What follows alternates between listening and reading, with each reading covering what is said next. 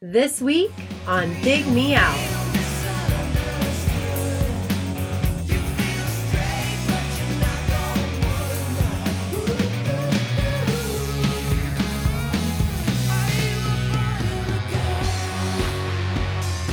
With your hosts, Jason Ziak and Tim Minneci. Jay, this week we are recording an episode, believe it or not, that uh, you picked. You picked this album, Jay. Is that why I'm here? Yeah, that's why you're here. Oh, okay. That's why Oh, I cool. convinced you to show up this week because uh, you're ready to go on strike because it had been many months since you picked an episode for us to review. Many So, uh, moons. So I reeled you back in from the edge, and uh, we're at, we're close to the end of the 2016 season, our sixth season, and we've only got uh, I think three episodes left after this one, and then we're done. We go into 2017, season seven. Lots of fun stuff planned for that. But before we get to that, we got to wrap up this year. And we're doing so with a one and done band, Jay, that you picked. That's right. Why don't you tell us who they are? I picked Imperial Drag. So Yeah. this is you'll do the history, but uh, high level. This is the f- one of the sh- offshoots, uh, the main offshoot of Jellyfish. hmm Yeah, one record, and I was pretty big fan of Jellyfish, and really loved the first single from this record. So I went all in, went out and got it as soon as it came out, and, and listened to it quite a bit. So I'm uh, looking forward to hearing your thoughts on it, and, and also going back and revisiting it myself because I haven't listened to it in quite a while. Yeah, so let's do a brief history, and then and then uh, as we get into the review, I'll I'll just kind of share my history with this, and then also which will tie into my talking about it. History of the band. The band formed in '94, as you mentioned. Jellyfish had broken up. Uh, Roger Joseph Manning Jr.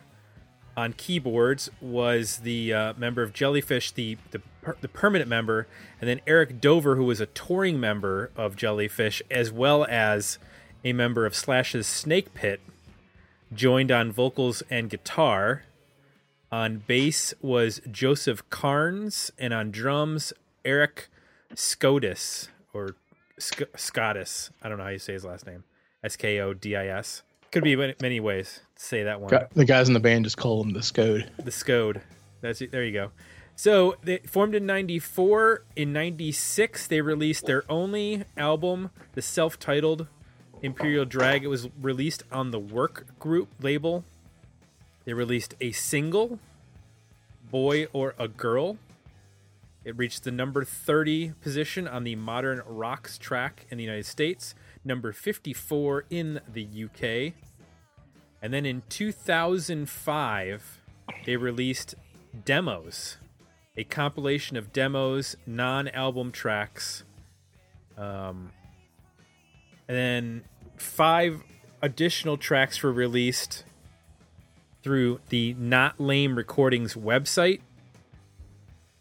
Those are the only two official releases by the band, which actually broke up uh, a year after this was released in 1997. Uh, Roger Manning went on to do solo work, and Mr. Dover, after uh, this band, he he well he currently fronts a band called Sextus S E X T U S, and they released their debut album Stranger Than Fiction uh, in 2008, and he has toured with uh, some other folks, um, including Alice Cooper. Did you know that? I think he did. Uh, I did. I don't think so, but I did. I think he did Slash just after this, right? Oh, oh, did he? Okay. I think yeah. I think he when he left this band broke up, he went to and did the Slash thing. Okay. He also, I believe, he's the singer in the infamous Eddie Van Halen party tape. So if you go on YouTube, there is uh, a bunch of video footage from um, a very um, uh, large party that Eddie Van Halen had at his house in like 2005, I think. Okay. And he performs in the ba- his backyard, and the band is uh, a bunch of different guys, but I think Eric Dover is the singer. So if you want to hear Eric Dover sing "Jump" and a couple other Van Halen tunes, you could. He might be the like the the fourth singer of Van Halen.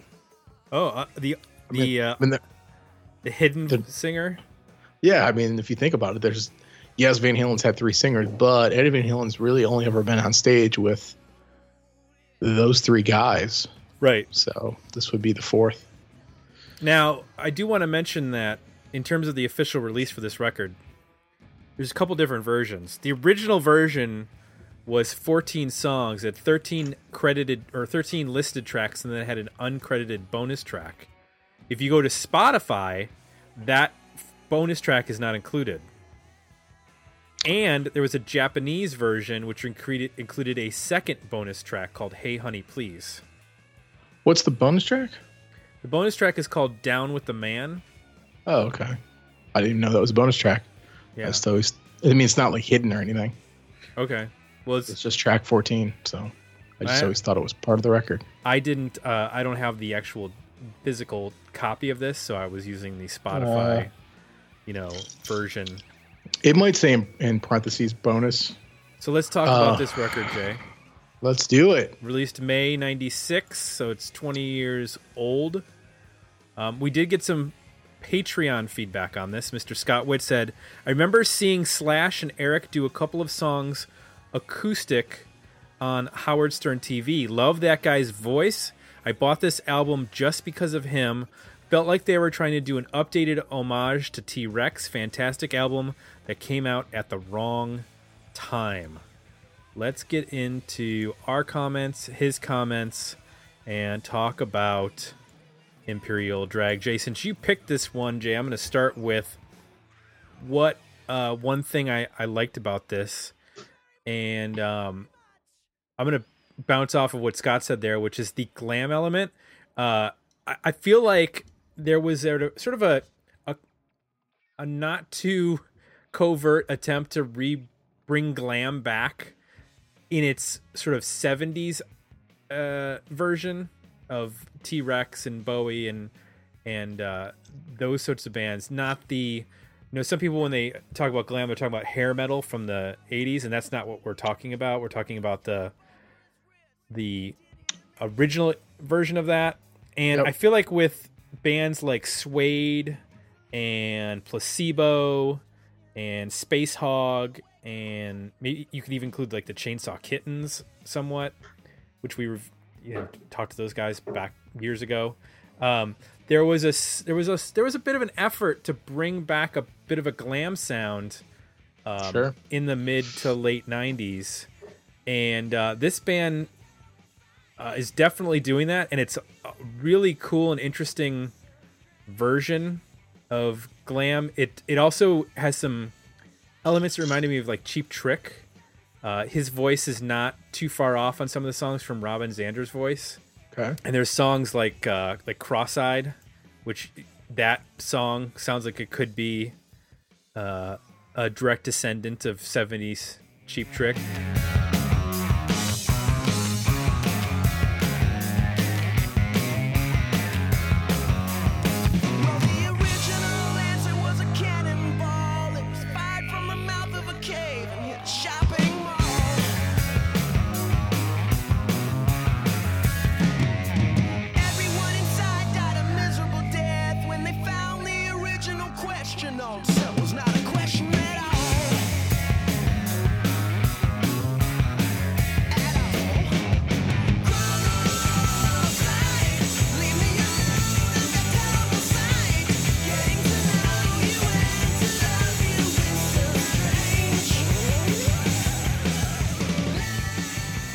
So I really like that sound, and I, I don't even know how to. Maybe we can get into it because eventually we'll need to do a roundtable because we've done roundtables on different genres of music in the '90s, um, emo, metal, uh, punk, so that kind of stuff. Maybe we need to do a glam one so that we can kind of define what makes a, a band sound glam or what the elements are that go into it because it's kind of a it's a bit of a difficult thing to nail down. In some ways it's about presentation. In some ways it's about attitude i think. Um, i think that a song like boy or a girl which is the lead single really has this i don't want to say it's a, a direct uh, homage to to t-rex but it definitely has that feel. Um, i think because the, the way that the song starts with that being driven by the bass and the and the drums and having that like you know t-rex had a very i guess simple approach to a lot of the songs. They were built around like two or three chords but they had this maybe i don't know how to describe it because i'm not a drummer but there's a particular like rhythm that was kind of and, and bounce to the bass line that reminded me a lot of t-rex. And um, i think that's the thing that i really enjoyed about this overall. It's just it's such a breath of fresh air in terms of it not sounding like anything, but sounding really good in terms of the songwriting's there, the vocal is there. Um, he's an interesting lyricist. There's there's cool hooks to a lot of the songs um, that are unexpected in in definitely a, a number of the tracks, and um, their incorporation and then and that's being Roger Manning incorporation of the keyboards. He does a lot of cool uh, interesting keyboard parts that in some ways remind me of uh, more of like John Paul Jones keyboard playing with Led Zeppelin than they do any sort of glam stuff. So that's that's the one thing that I liked about this, bringing the glam back and doing it really well. What about you? Well, you just hit on it. I um got into the band because of that that a glam element. I really also like the sound of the analog synth stuff, um, which is you know showcased in Boy or Girl. So that, that was the hook in the band. Um, I, I like the similarities to some of the jellyfish like kind of melodies and whatnot. Mm-hmm. But in revisiting it, what I really liked was I heard all the Zeppelin sound that Yeah. I didn't hear the first time. Uh, for whatever reason, I just didn't make that connection uh, as clearly. But now going back, boy, it, there's a lot of really, uh, I think, I think in a good way, references. So in that, like you said, it, it's it's through the keyboard, it's through the drums, it's through even through the bass playing. Um, and I think what's made me also think about what's kind of under understood, not understood about Zeppelin is that, and this band is a lot of what's going on here isn't guitar driven. So I mean, everybody thinks of Jimmy Page with Zeppelin, but really, a lot of their music is very, very much driven by the bass and the drums. And later, even mid period, adding you know keyboards, and the guitars tones aren't huge, and they're not huge on this record, and the riffs aren't huge, and they're not really showcased. I mean, this is it's definitely a guitar rock band, but it's not like some bands where it is the predominant, you know, mid-range sound. All the songs um, you can tell are not. Maybe they have a, a guitar riff basis, but they're not held down by the guitar. Like No. and even some of them uh, that I prefer are lighter, either in that they they'll break, they'll do like a you know a guitar riff and then break, and then do a vocal riff over just air or over just drums. Uh, there's a couple teams that do that that I love, where just the drums just, or the guitars just disappear, you know, and then they come Mhm. back. Um, there's a lot of good verses that are not guitar driven. They're mostly, you know, boy or girl is a good example of that. I mean, it's mostly, you know, bass, keys, and, and drums driven. Um, so going back and, and revisiting in that, revisiting it, that really became apparent, and I and I enjoyed that quite a bit. I mean, I think the performances on here are are excellent. I mean, just like Jellyfish, I mean, these are all excellent musicians. Um, everything is super tight.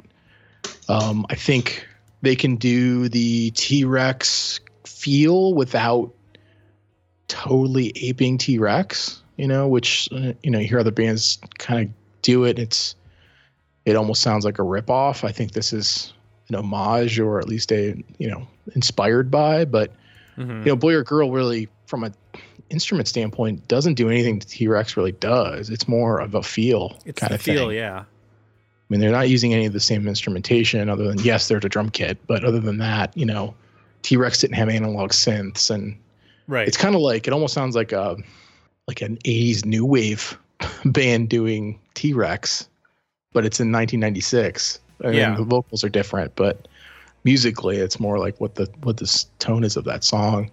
I think there's stuff like that also kind of surprised me that I enjoyed uh, the second time around was some of the slower things. So something like "Man in the Moon." Um, parts of that song could almost be like a failure song. You know, they're very it's very spacey and atmospheric in texture and kind of you know slower tempo.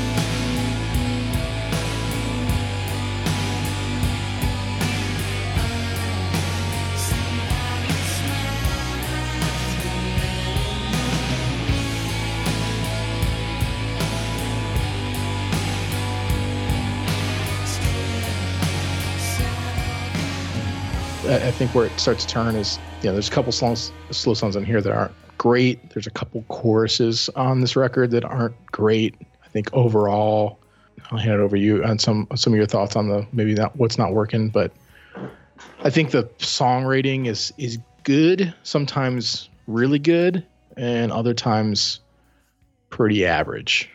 Um, and I think that's my impression on revisiting it and maybe you know why it was one and done or it didn't go any further than this but um, those are my my initial thoughts Well, in terms of what there, there isn't a whole lot that didn't work for me.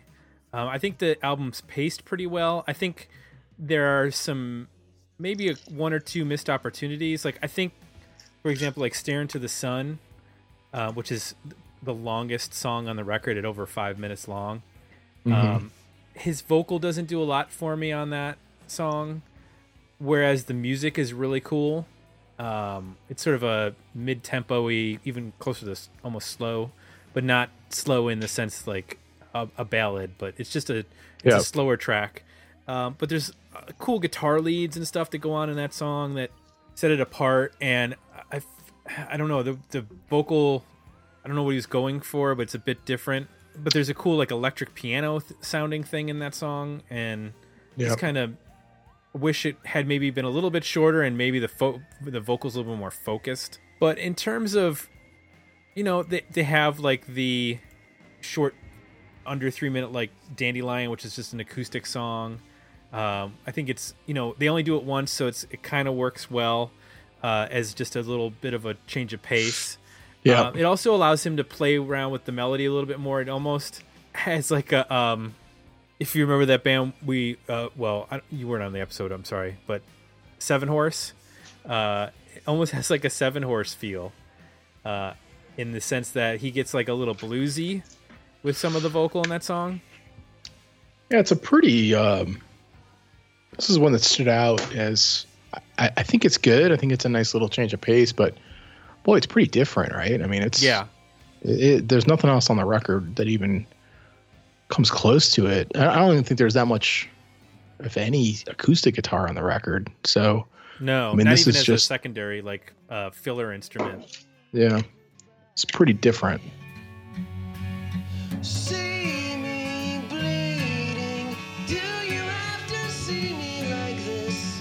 Why must you watch me cry?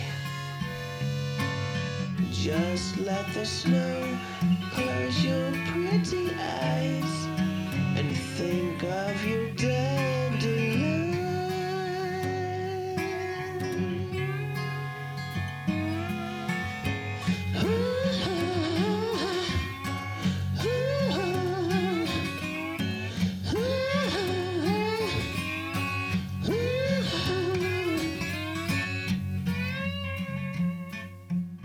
what'd you think of salvation army band musically i liked it it had like a very kind of um bombastic 70s kind of feel it definitely felt the most like Sergeant Pepper's Beatles esque kind of. yeah, like thing. like that kind of thing. Um, also headed into like I don't want to say Queen, but it, you could hear some Queen in there. Yeah, yeah, it's a little little fun and campy.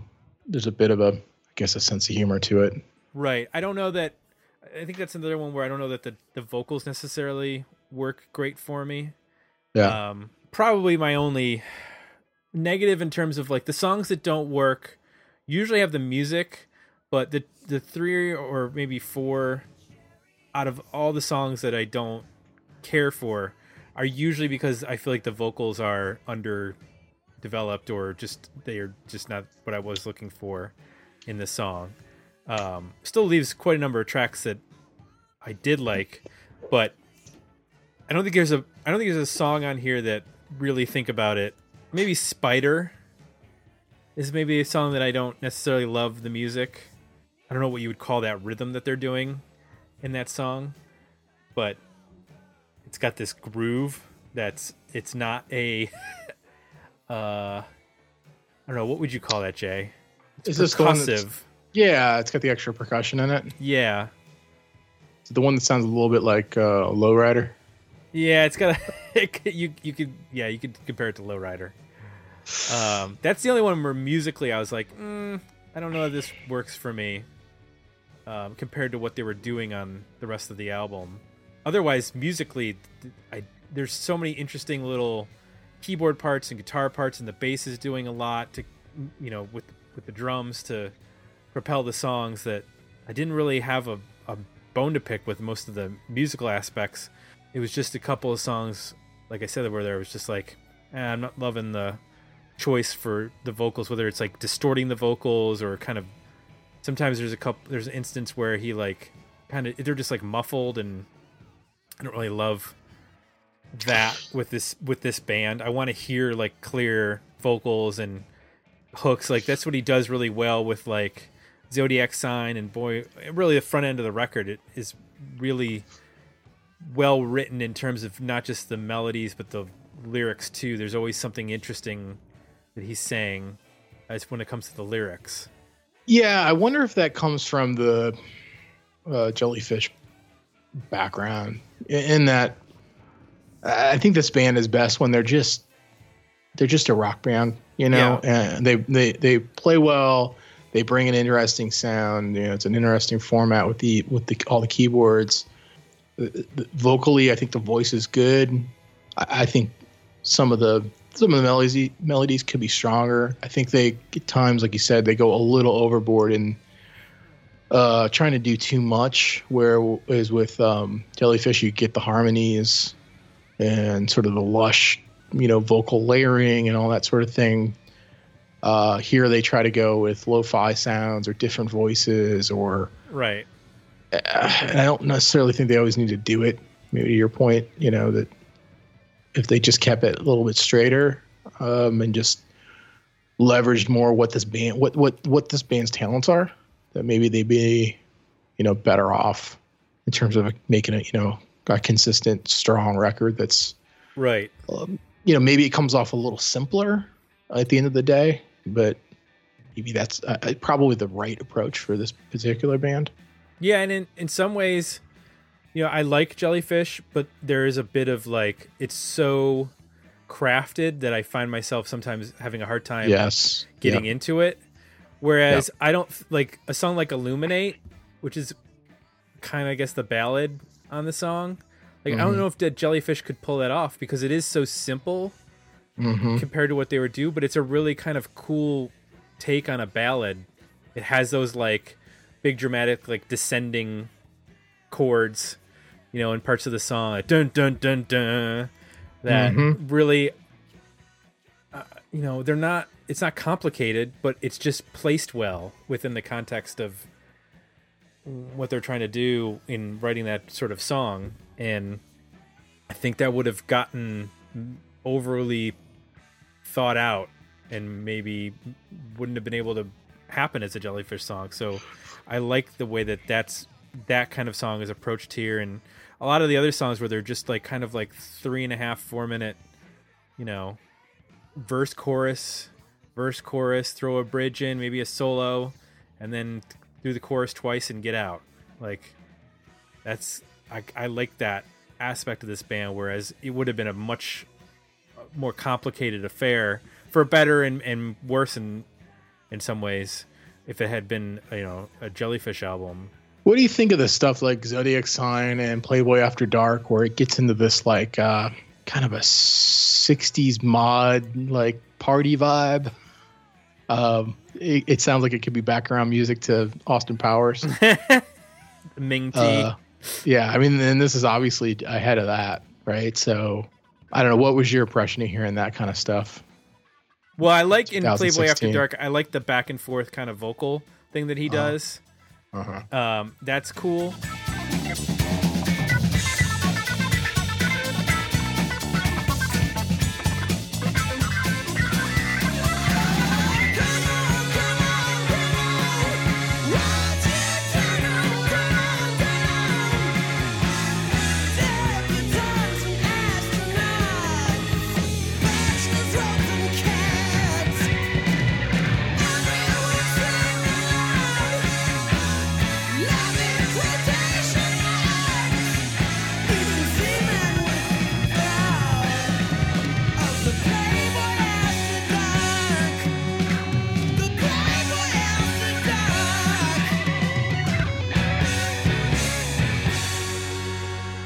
mean that that organ combined with that like up tempo rhythm it does have this like that like you said like that mod kind of feel Yeah. and um uh, zodiac sign is the one that reminds me a lot of zeppelin it has sounds like trampled underfoot Mhm. um that that keyboard part hmm i mean i like both those two songs i, I think they're strong uh, the stronger two of the stronger tracks on the record and i don't Okay. mind them doing that sort of mod retro thing um, Yeah. because they're doing their own slightly warped version of it Sure. Yeah.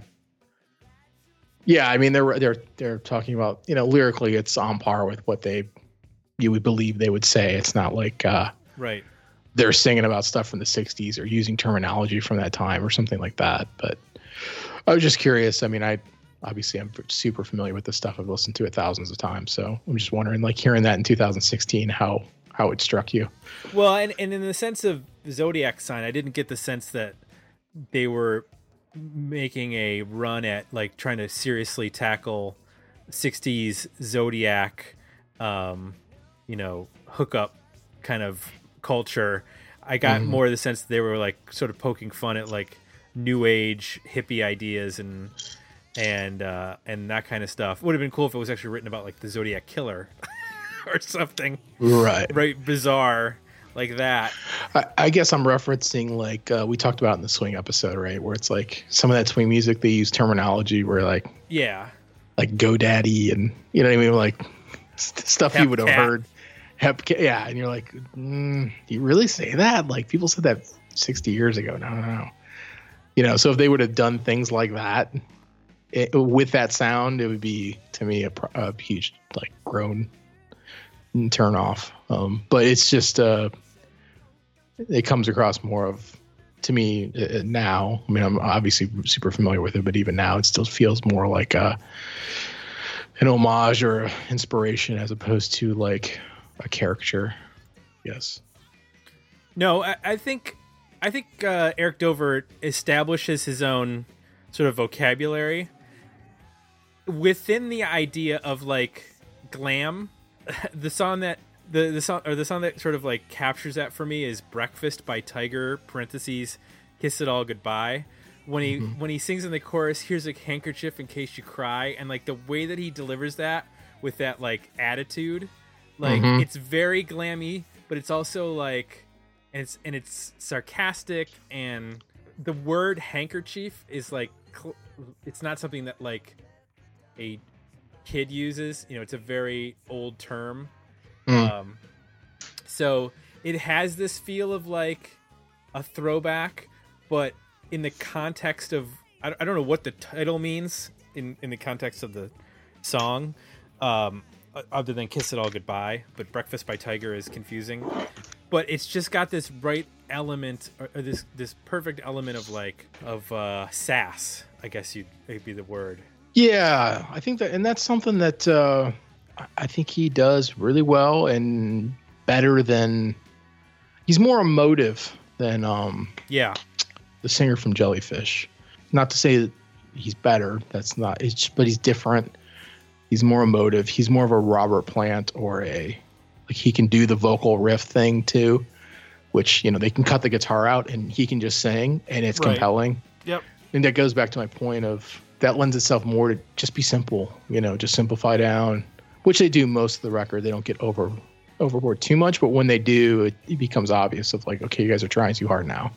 Just pull it back, you know, and work with the with the the more organic sound that this band kind of has. I mean, I think the the drumming is really uh, Bonham-esque in that, you know, there's a lot of like feel in there. And there's a lot of like, kind of like with Bonham, where you hear those ghost hits on the kick drum, and like it's just got tons of like room sound and uh, cool like drags and like little fills and things, and it just sounds like a really good drummer playing in a room. You know what I mean? And hmm uh, I think when that kind of stuff comes across and the vocal is, you know, just straight up and the band's locked in, I think it it works, you know, really really well.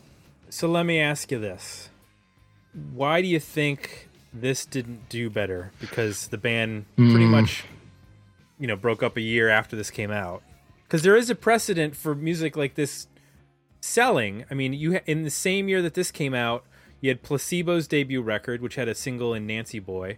This was the year that suede's third record which was their comeback record uh, coming up came out which had big singles in the uk with trash and um, what was the other ones off that record? I don't even. I can't remember off the top of my head. Um, Chainsaw Kittens had been around in the United States, but they were never really as popular as either those bands, Suede or Placebo, in the UK. Uh, but Spacehog had had uh, a single by this, or had a single the same year. In the meantime, came out this year. I don't, I don't know if there's Yeah. any other ones that I'm not thinking Yeah. of, but there was definitely like Oh, yeah, some sort of aspect to the mid 90s that lent itself to a little bit of a you know a glammy element of these bands not straight up glam but just you know a little bit Yeah, I think and Boy or Girl, you know, made a little bit of a a dent. I Yep. think, and part of that was the unique sound. Um, it didn't. I mean, nothing on the radio sounded like that at the time. know The other part was it's a clever American radio lyric. You know, are you a boy or a girl? You know, that's the kind of shit where the 90s was just overtaken. If you go through, uh, they always had some little quirky, like hooky kind of lyrical thing. You know, what if God was one of us? What if, you know what I mean? Like every single hit song, all of those presidents of the United States of America, like every one of them had some kind of little like head turner little hooky lyric in the chorus or somewhere in the song usually the chorus well that radio loved and played the shit out of it and i think if this record had a couple more songs like that you know i think it it would have had a chance but as it is that's really the only song where you're like there's like you know and obviously noteworthy or controversial or however you want to present that lyric um, and sort of the context of the song. Uh, it's the only song on the record that's clearly like that. The others are way more nuanced. yeah well two years before this blur had girls and boys that single Yeah, right. which, you know is and then i'm gonna say this is 96 when did the killers have uh what was that song basically runs this it uses the same sort of boy or girl dynamic hmm It was on the 2004 album hot hot fuss um somebody told me was the name of the song Yep. so that's at least so there's three instances of of the boy girl chorus dynamic Yeah, I'm playing with the androgyny thing, and yeah, Yeah. there's a little like, ooh, that's kind of controversial and whatever. So at least in 1996. So I think that's got them some a little bit of notice. I think radio played this a little bit, at least where I lived, and then it didn't have the follow up. You know, it's everything else was a little deeper than that, and yes, that's enough for radio to ignore it. So then they become an album band, right? And to be an album band, well, you got to stick to it. You mm-hmm. know, you kind of you got to just go forward and figure out a way to make it work. Take your advance, invest it in a studio, and just keep making records. And Right. for whatever reason, that didn't happen. So Now, the interesting thing is, Jay, is that there is actually still an Imperial Drag website. I don't know if you know this. I didn't know. ImperialDrag.com. It's Okay. it's it's run as a fan website, and you can go and listen to demos. Uh, you can. The last news update was from 2007, so not the most up to date information, but it does have a lot of info that's been Okay. collected, um, and links to what the other what the members have done. Apparently, if you're a fan of Imperial Drag, you're known as a dragaholic. wow, I didn't. Okay, Yeah, I, I mean, I like the band a lot. I didn't realize there was a name. there you go, Jay. Did you mention what the uh, Roger was it Roger Joseph Manning? What he what he does now? What does he do now? He's in the he's in Beck's band. He's been in that band for a while, long time. Oh, really? Yep. I did not realize that. And he does like you know scores movies and basically a studio guy. But I think that's his main gig. Right. Well, he's done looks like four solo records. Two in 2006, one called Solid State Warrior, the other one called Land of Pure Imagination, and then he did Robo Sapiens in 2007 and Catnip Dynamite in 2009. Um, He and he did the Moog Cookbook stuff. That's him as well. Yep. Um, he's also recorded with Air, the Yeah. that band. He used to work with Jerry Flynn, and is credited on a number of recordings uh, playing keyboards for Blink One Eighty Two. All right, and he's played with Morrissey. So dude gets around. It's a busy dude. Yep. Jay, let's give our overall ratings on Imperial Drag. Worthy album, better EP, decent single. I'm going to go first, Jay, since this was your pick. And I'm going to say that this is a worthy album. I would place it at about nine songs. Like I said, there were probably like three or four just based on uh, vocals that I didn't care for. Uh, but I think musically, all the songs are strong. Um, and I think this is one that if people have not checked it out, I feel like we got some, you know, not just on our Patreon page, but also through Facebook and Twitter, we got some people reacting pretty positively. So I, I definitely feel like there's a, a group of people out there who listen to the show or are fans of the show who have heard of this band. I immediately got them mixed up with Imperial Teen because when you said you wanted to do this record, I said, "Oh, which album?" You're like, "No, no, no, Oh. they only have one record."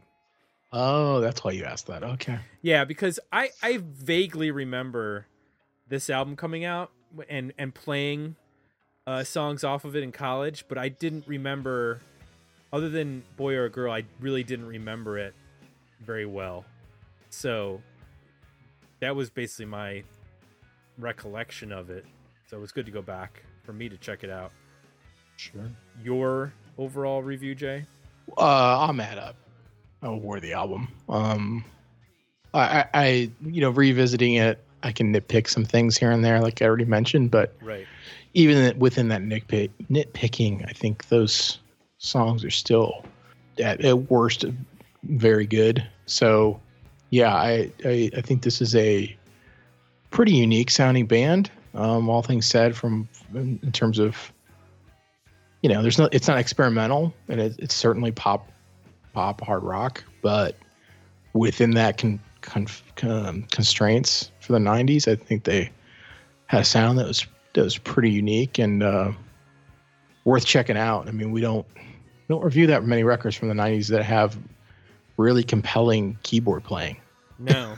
you know, so this is uh, you know pretty cool from that standpoint, and uh, you know overall, I think the rest of the band is is is, is really talented as well. I want to remind everyone like Scott earlier, you can go to our Patreon page and join us to leave feedback that will get re- be read on the episodes that we record. We post previews of our episodes so that our Patreon subscribers can chime in and give us their two or three cents worth of information. You can also join us uh, at the 250 level and you get a review after 12 months. Now, Jay, 12 months ago is when we launched Patreon, and uh, our first 250 subscriber was Scott, Scott Russell Hallgrim, and he is going to be uh, the first person to get our 12 month review. So we can look forward to our first review of 2017 will be his pick from his Patreon subscription. That's pretty cool. Excellent. That's very cool. Yeah. I, I think we'll, we put that in place. Uh, I know at least in the back of my mind, I was like, boy, I wonder if anybody will actually make it the whole year to do a review. So We have quite a few. Uh, Whew, we, we good, have good. one for, like I said, he he joined us in December, um, and the first. Well, it was like at the end of December when we launched it, so it's it counts as of January. And I think we have two people join us in February, and a couple more after that. So yeah, we've got quite a few. And then uh, our good friend of the show, Gavin Reed, he has built up some from previous years. He he won our year end contest, so he has like free reviews for a lifetime. So he has like I think like three reviews coming up next year. Uh, he's already informed me of what we're doing, so okay. we're spreading them out. Yeah. We're not doing it all at once. Uh, and uh, we'll have some other info on what we'll be doing for next year as well. So a lot of cool stuff.